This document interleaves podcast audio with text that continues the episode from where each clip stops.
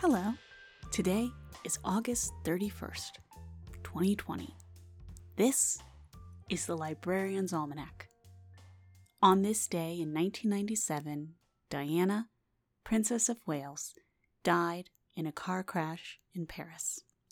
With her was her companion, Dodi Fayed, and driver Henri Paul, who also died. The sudden death of a royal figure who was extremely popular, made her funeral a global event. In tribute to her memory, her personal friend Elton John rewrote Candle in the Wind for the service.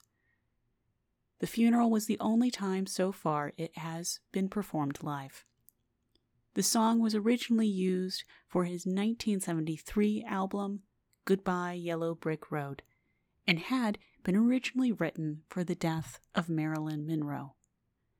It was officially released less than three weeks after her funeral.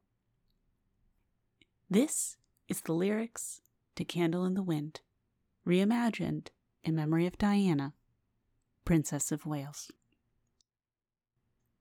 Goodbye, England's rose. May you ever grow in our hearts.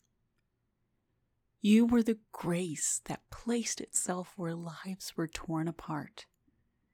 You called out to our country and you whispered to those in pain. Now you belong to heaven and the stars spell out your name.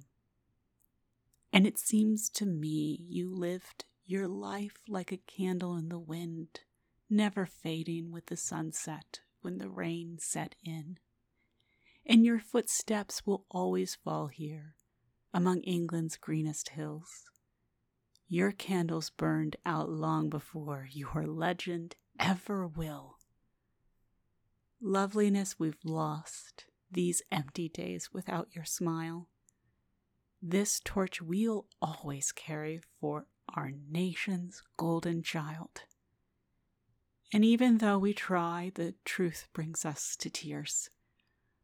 All our words cannot express the joy you brought us through the years. Goodbye, England's rose, from a country lost without your soul, who will miss the wings of your compassion more than you'll ever know. Feel free to shoot me an email if you'd like notes and sources related to today's episode. Please be sure to rate and or review this podcast on the platform you found it on. Feedback is love. My name is Liz. You've been listening to the Librarian's Almanac, written and created by me. I'll talk to you tomorrow.